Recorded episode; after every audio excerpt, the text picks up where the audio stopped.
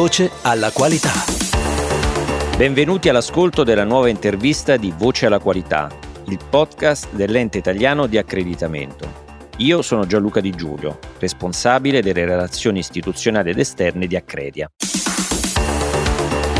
L'infrastruttura per la qualità svolge un ruolo essenziale per garantire che sul mercato circolino prodotti sicuri per l'ambiente e per la salute delle persone. Una componente importante dell'infrastruttura è certamente la metrologia. Lo sa bene Vito Vernicola, che è consigliere dell'IRRIM, l'Istituto Nazionale per la Ricerca Metrologica, così come consigliere di Accredia, ma soprattutto professore aggiunto al Politecnico di Torino per il corso di laurea Misura e Controlli. Oggi è ospite a Voce alla Qualità per spiegarci proprio come la metrologia e i laboratori di taratura impattano sulla vita di tutti i giorni, migliorando la qualità dei prodotti e dei servizi che troviamo sul mercato. Grazie Vito per aver accolto il nostro invito. Grazie a te Gianluca, è un piacere essere qui oggi con voi. L'accreditamento dei laboratori di taratura è stato il primo tra le varie tipologie di accreditamento a essere rilasciato in Italia. Qual è l'importanza della metrologia e come si collega con l'accreditamento? Sì Gianluca, eh, la metrologia è la scienza delle misurazioni e, delle sue applicazioni naturalmente. La metrologia nasce storicamente eh, come supporto alle imprese manufatturiere per, che sviluppano nuovi prodotti e, e, anche nuovi servizi naturalmente in tempi moderni. Per garantire in qualche modo il successo del, del, dei, dei prodotti e dei servizi le aziende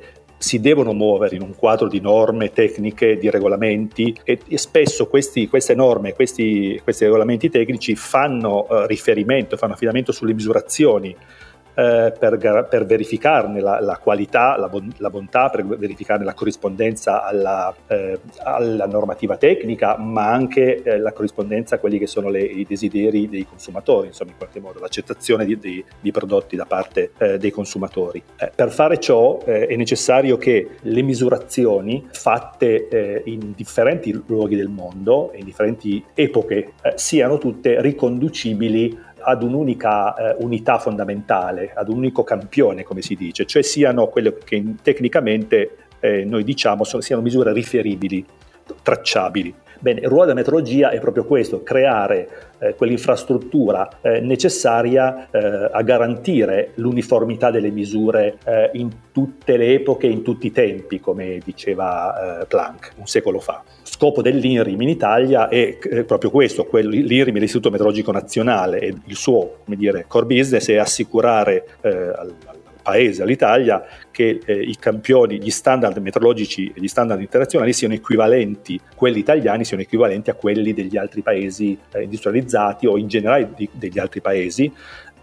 per consentire in questo modo la libera circolazione di, di certificati, certificati, di taratura, del, di, di, prova e così via. Questo processo, che è un processo che comincia dal, dal, diciamo, da una piramide in cui al vertice ci, ci sono i campioni dell'unità di misura, in realtà questa piramide si allarga moltissimo, ha una base molto più larga perché eh, il, poi l'implementazione pratica di questi concetti passa attraverso la rete di laboratori di taratura. I laboratori di taratura devono essere accreditati perché devono garantire eh, la loro capacità tecnica e la loro competenza. Prosegue con i laboratori di prova ed è una piramide che si allarga via via eh, dalla fisica fondamentale eh, che si svolge nei laboratori primari, come come l'INRIM fino alle applicazioni in campo. Eh, in questo senso non è, non è, inusuale il fatto che la, eh, l'accreditamento e i primi certificati di accreditamento siano stati emessi proprio nell'ambito della, della taratura. Eh, il primo certificato venne emesso nel, nel 1979, quindi oltre 40 anni fa, eh, da quello che eh, allora si chiamava Servizio Italiano di Taratura e che confluì poi in Accredia. E, e, primi, e guarda caso, i primi eh, laboratori accreditati furono l'Alfa Romeo Sud e le acciaierie Falk, cioè due aziende produttive che eh, all'epoca eh, facevano della qualità della produzione eh, un elemento, un elemento diciamo, di vanto in qualche modo per eh, il, per il, anche per il Made in Italy. E venne naturale in qualche modo all'epoca rivolgersi eh, all'accreditamento eh, della, delle misurazioni per poter dimostrare anche ai, ai, propri, ai propri, clienti eh, la qualità di questi servizi. Poi naturalmente la storia eh, da allora eh, si è sviluppata in maniera significativa dai, dai, da quel paio di laboratori che, che, nacquero nel 1979, laboratori accreditati, oggi eh, ci sono oltre 200 laboratori di taratura e, e, e oltre 1000, 1500 laboratori accreditati di prova, quindi lo sviluppo è stato veramente tumultuoso e anche a, in qualche modo a significare che il, eh, lo sviluppo eh, economico e lo sviluppo sul, dal punto di vista della qualità per quanto riguarda le imprese italiane ha avuto un significativo eh, aumento in termini di non solo di numeri ma anche in termini di livello di, di qualità. Credo tutto questo anche grazie a quei primi passi che furono svolti all'epoca eh, con i primi accreditamenti. Ecco, tu ci hai parlato di produzioni di qualità che, cui appunto attraverso le quali la taratura può dare il, il supporto, ma diciamo il, e quindi la riferibilità, eh, la metrologia.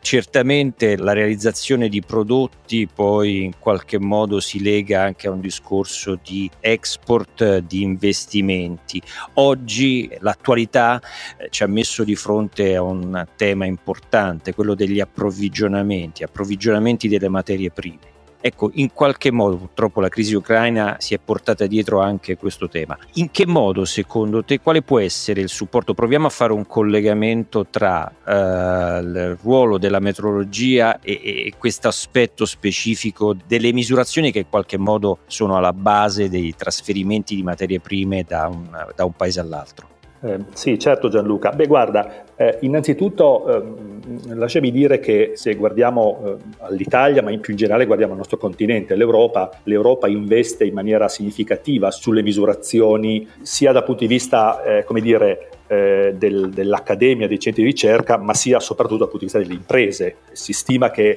eh, l'Europa investa oltre 80 miliardi di euro in eh, misurazioni per eh, definire la, la, qualità o la conformità di, di prodotti e di servizi e soprattutto si stima che il ritorno sia almeno tre volte tanto, quindi per ogni euro speso in misure, in attività di misura, la stima è che ci siano almeno 3 euro che ri- vengono generati in termini di benefici diretti e o indiretti, quali le ricadute sociali su salute, sicurezza, ambiente. E quindi in, questo, in questo senso, eh, come dire, la misurazione è parte degli scambi commerciali perché è il modo per garantire e per dimostrare che eh, i prodotti scambiati siano conformi alle, alle, alle regole, alle specifiche. Questo senz'altro, senz'altro è, è, è, vero in, in, generale ed è anche dire, una delle ragioni storiche per cui l'infrastruttura che comprende la metrologia, l'accreditamento, la normazione tecnica, quella che noi chiamiamo infrastruttura per la qualità, è sviluppata ed è eh, significativamente sviluppata eh, nei paesi industrializzati. Diciamo, facilitare la eh, rimozione delle, delle, cosiddette barriere tecniche al commercio. Poi però ci sono un po' degli aspetti di dettaglio, se vogliamo, che in questo periodo eh, in particolare eh, possono emergere in, in, maniera significativa. Abbiamo un tema, eh, tu parlavi di materie prime, Beh, una delle materie prime ovviamente è il vettore energetico, insomma, noi importiamo energia eh, sotto forma di, di, di, gas, produciamo energia con, con il gas, produciamo energia elettrica e eh, in un sistema eh, di reti interconnesse queste operazioni sono operazioni bidirezionali, cioè noi abbiamo ovviamente eh, un flusso netto di gas che entra nel nostro paese attraverso la rete, diciamo, delle, delle, delle pipeline, delle, dell'infrastruttura eh, di rete ma eh, ci sono anche scambi in, in, direzione opposta, quindi noi abbiamo necessità da un lato di misurare precisamente che cosa compriamo dal, dai, dai, nostri fornitori stranieri, ma quando rivendiamo eh, questi strumenti di misura devono essere bidirezionali, devono poter misurare anche eh, in direzione opposta. E questo non è banale, eh, non è banale soprattutto perché questi strumenti sono strumenti che ovviamente per ogni misurazione, nel caso del gas parliamo di portata di gas ad esempio, eh, ad una misurazione corrisponde un valore economico anche significativo, quindi la garanzia che quel misuratore installato in quel determinato condotto in quella determinata pipeline misuri correttamente durante tutto il periodo in cui viene installato è un dato essenziale per, per lo scambio economico di, per, propriamente. E così quando noi rivendiamo questi, questi, i nostri, i nostri, la nostra produzione. Eh, ancora più complesso, eh, se volete, è la, la, situazione elettrica, perché eh, Noi stiamo cambiando radicalmente modello. Il modello dell'altro secolo era il modello in cui vi era un unico produttore e eh, che metteva in rete la propria energia e la vendeva a tutti noi eh, utilizzatori finali del, di, questa, di, questo prodotto. Oggi con la produzione con, eh, di, basata su energie rinnovabili, il fotovoltaico, l'eolico e quant'altro, l'idroelettrico eh, in miniatura cosiddetto, il mini hydro, eh, beh, quindi l'energia è prodotta in maniera distribuita e viene immessa in rete in maniera distribuita, quindi i, i, singoli, um, i singoli utenti in realtà possono essere a loro volta produttori. Mi concentrerei proprio sul, sul, concetto che tu hai tirato fuori di, di, di sfide, hai ben rappresentato eh, quali sono le sfide sul mercato il, che, che, deve affrontare poi questo sistema eh, della metrologia e come si inserisce all'interno delle dinamiche di mercato. Allora, sempre parlando in termini di sfide, certamente il piano nazionale di ripresa e resilienza è una grande sfida a cui siamo chiamati a, a, rispondere per raggiungere quegli obiettivi che dovrebbero realmente rilanciare eh, il nostro paese. In questo senso, rispetto alle sei missioni, il, anche qui la metrologia, puoi farci una panoramica di quelle che sono le, le, le applicazioni, penso per esempio al, al, tema della salute, si è da poco celebrato il, la giornata mondiale della salute, ma, ma sono tanti i campi campi eh, in cui descritti dal PNR, perché al di là delle sei missioni poi ci sono le varie componenti, ecco, ci fai un quadro eh, ancora più completo di quelli che sono le, le, le, il contributo che la metrologia può fornire al raggiungimento di questi obiettivi. Sì, grazie Gianluca. Beh, guarda, eh, diciamo qui le sfide sono veramente eh, importanti perché, eh, come detto prima, la, la metrologia ha eh, una sua storia, una lunga storia che comincia dalle, dalla meccanica, dalle grandezze fisiche, dalle, dalle metrologie diciamo, tradizionali, eh, ma oggi sono necessarie nuove metrologie, eh, nuovi, nuovi, nuovi, paradigmi,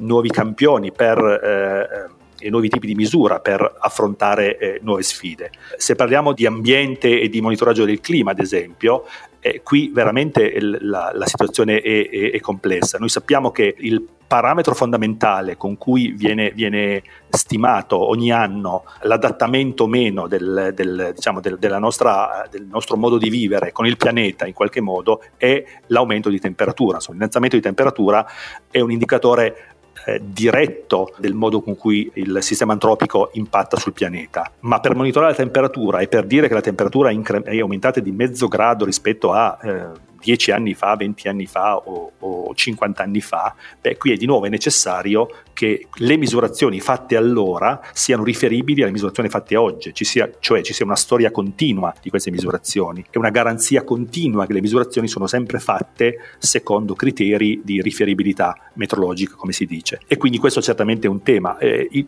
diciamo, il tema riguarda non solo il, il, le temperature, quindi il clima, ma riguarda molto più in generale il monitoraggio dell'ambiente. L'ambiente l'ambiente eh, che ci circonda eh,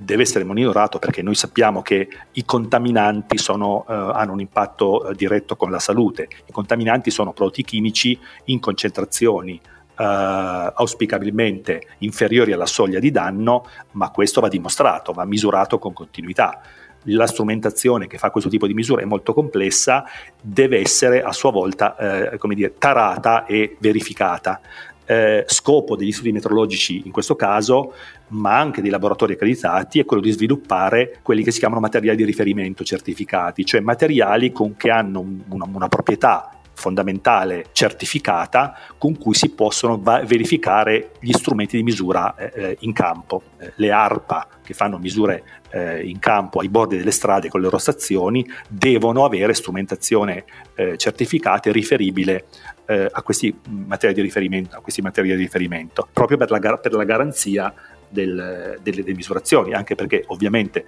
se le misurazioni sono sopra soglia il sindaco chiude il traffico, quindi come dire c'è un effetto, un impatto diretto poi con, con la vita quotidiana. Ma più in generale, eh, parlando di, diciamo, di, aspetti che riguardano la salute, eh, beh, anche qui eh, la metrologia eh, sta affrontando sfide nuove, le, le, le, le tecniche diagnostiche moderne, anche quelle basate sul DNA, richiedono ancora eh, materiali eh, biologici che siano certificati, richiedono anche eh, banche biologiche che siano eh, certificate, cioè banche in cui il materiale biologico sia conservato secondo criteri di qualità eh, e, pro- e, protocolli ben definiti. Anche qui Accredia sta lavorando come, come XAI perché le biobanche sono un tema eh, formidabili in questo momento. Insomma, le, le, le, chiunque abbia una, una, una, collezione, come si dice, diciamo, di, di, materiale eh, genetico o biologico e debba conservarlo secondo dei criteri eh, di qualità, deve farsi accreditare, deve dimostrare che sa, che sa, conservarle, che sa utilizzarle e questo il modo eh, con cui si può fare è attraverso per l'accreditamento. È sempre, devo dire, affascinante, interessante eh, ripercorrere un po' tutta quanta la filiera e quindi partire da aspetti che sembrano molto tecnici, quale può essere appunto le attività riferibili alla metrologia, all'attività dei, dei lavori di letteratura, però poi dopo vedere in realtà ricostruendo la filiera, ripercorrendo la filiera, come questi poi vadano a impattare, seppur indirettamente, nella, nella vita quotidiana dei cittadini. Allora, eh, questo a dimostrazione del fatto che poi su questi temi certamente c'è bisogno di fare un'informazione che, che, sia, eh, che avvicini i cittadini a questi, a questi argomenti, certamente c'è bisogno anche di fare formazione, magari una formazione ovviamente più tecnica negli ambiti, negli ambiti giusti. Questa premessa in qualche modo eh, l'ho fatta per eh, marcare eh, diciamo poi in realtà quella che è la tua attività principale, quella di, di professore appunto. E quindi prendendo spunto da questa tua esperienza, possiamo inquadrare un po' quello che secondo te eh, sarebbe utile fare per eh, migliorare l'attività di formazione su questi temi, su queste sia certamente sotto il profilo della metodologia, ma anche per quanto riguarda l'accreditamento e poi in generale un'attività di formazione che possa essere anche diciamo implementata in altri ambiti perché poi queste conoscenze eh, sono necessarie anche per, eh, per altre categorie di soggetti che, che devono andare a sviluppare delle attività, penso per esempio sempre alla pubblica amministrazione, alle stazioni appaltanti che devono mettere a terra poi eh, documenti, bandi che, che, servono a finanziare eh, attività di impresa e quindi alla fin fine il, l'obiettivo ultimo sempre quello di come dicevamo all'inizio, garantire eh, che al mercato arrivino prodotti e servizi sicuri. Beh, eh, io vedo, eh, vedo come dire, eh, alcuni, alcuni, aspetti credo problematici. Beh, il primo aspetto certamente è, ma questo è un ritardo, se vogliamo, nazionale, il fatto che il nostro paese è eh, nelle cosiddette materie STEM eh, non, non, sempre brilliamo, insomma abbiamo, abbiamo un certo ritardo eh, rispetto ad altre nazioni eh, sviluppate quanto noi, direi, no? non, direi non più sviluppate ma sviluppate quanto noi. Quindi c'è un problema generale di in qualche modo eh, far sì che le materie scientifiche siano patrimonio comune diciamo, del nostro paese, o almeno lo diventino. Insomma.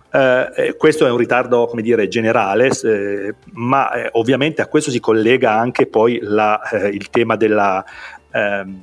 dire, dell'utilizzo tecnico delle, delle, materie scientifiche, perché poi quando parliamo di eh, metrologia, quando parliamo di eh, valutazione di conformità o parliamo di sistemi di qualità eh, o eh, protocolli tecnici, il, il, il, background necessario è un background di tipo scientifico innanzitutto per, eh, per questi temi, quindi come dire, non si fa mai abbastanza nel, in termini di formazione. E direi non solo negli Atenei che sono un po' il, il punto di arrivo in qualche modo della formazione di, diciamo, di alto livello, ma anche la formazione tecnica da, a, a, a tutti i livelli, sia quella nella scuola ma anche quella, la formazione cosiddetta continua, quella che, che ogni, ogni, persona deve eh, poter eh, in qualche modo fare per mantenersi aggiornato nel, nella propria vita lavorativa anche. Quindi eh, Accredia ha fatto molte cose, tra l'altro dal punto di vista eh, della, della, formazione, moltissime iniziative, eh, ottime iniziative, credo che si, si possa fare eh, an- ancora di più e si debba fare ancora di più. Ehm, e anche come dicevi tu, eh, direi no, non, non, tanto e non solo per ehm, in termini di formazione tecnica, gli ingegneri gestionali ad esempio nei loro corsi uh, studiano la qualità, i sistemi di qualità e, e la, le basi della metodologia dell'accreditamento, uh, però poi non sono necessariamente gli unici decisori a livello nelle aziende, eh, ci sono anche eh, altri, eh, altri, soggetti che partecipano a decisioni e magari che hanno più un background di tipo ehm, eh, giuridico o, o, o di tipo diciamo di, di, di, soft skill in qualche modo, ebbene sarebbe opportuno che, che che tutte le persone che partecipano alle decisioni in un'azienda o in un ministero, nel caso in cui eh, quando se ci rivolgiamo a, alle stazioni appaltanti, come dicevi tu, o, o ai soggetti che devono poi scrivere i bandi, eh, tecnicamente i bandi eh, di gara, eh, beh, tutti questi soggetti dovrebbero avere eh, una, eh, secondo me, una conoscenza di base, una formazione di base ehm, su, questi, su, queste tematiche. Se non altro, non, non necessariamente perché debbano diventare competenti specificamente su quel tema, temi, ma se non altro per acquisire un linguaggio comune perché poi questo è il tema, la difficoltà sostanzialmente. Ogni, ogni specialista parla con il proprio linguaggio e, e, e si capisce benissimo con lo, eh, con lo, stesso specialista della stessa branca, eh, diventa più difficile parlarsi tra, tra dire, comprendersi, eh, usare gli stessi codici eh, con persone che abbiano background diversi. Quindi in qualche modo eh, contribuire eh, alla, fa- alla, formazione in questi ambiti, eh, io credo che serve innanzitutto per capirsi e, e, e, quindi per, crea- per, avere, per, avere, meno difficoltà nei, nei, processi poi decisionali che servono poi, che, che, siano bandi di gara pubblici, che siano eh, decisioni delle imprese quando devono sviluppare un nuovo prodotto o mettere in commercio un, un prodotto o un servizio. Eh, ebbene, diciamo, se, se i quadri aziendali o i eh, funzionari ministeriali eh, parlassero un linguaggio comune ad, ad, ogni livello, credo che questo faciliterebbe il processo interno a questi corpi, ma anche di eh, cooperazione e di, e, di, e di collaborazione tra soggetti diversi. Grazie Vito per le tue considerazioni e per essere stato con noi. Grazie molto dell'invito, alla prossima volta. Questa puntata di Voce alla Qualità termina qui. Per leggere tutta l'intervista a Vito Fernicola visita il sito accredia.it o sfoglia la nostra newsletter. Voce alla Qualità ti dà appuntamento alla prossima puntata. Un saluto da Gianluca Di Giulio. Voce alla Qualità.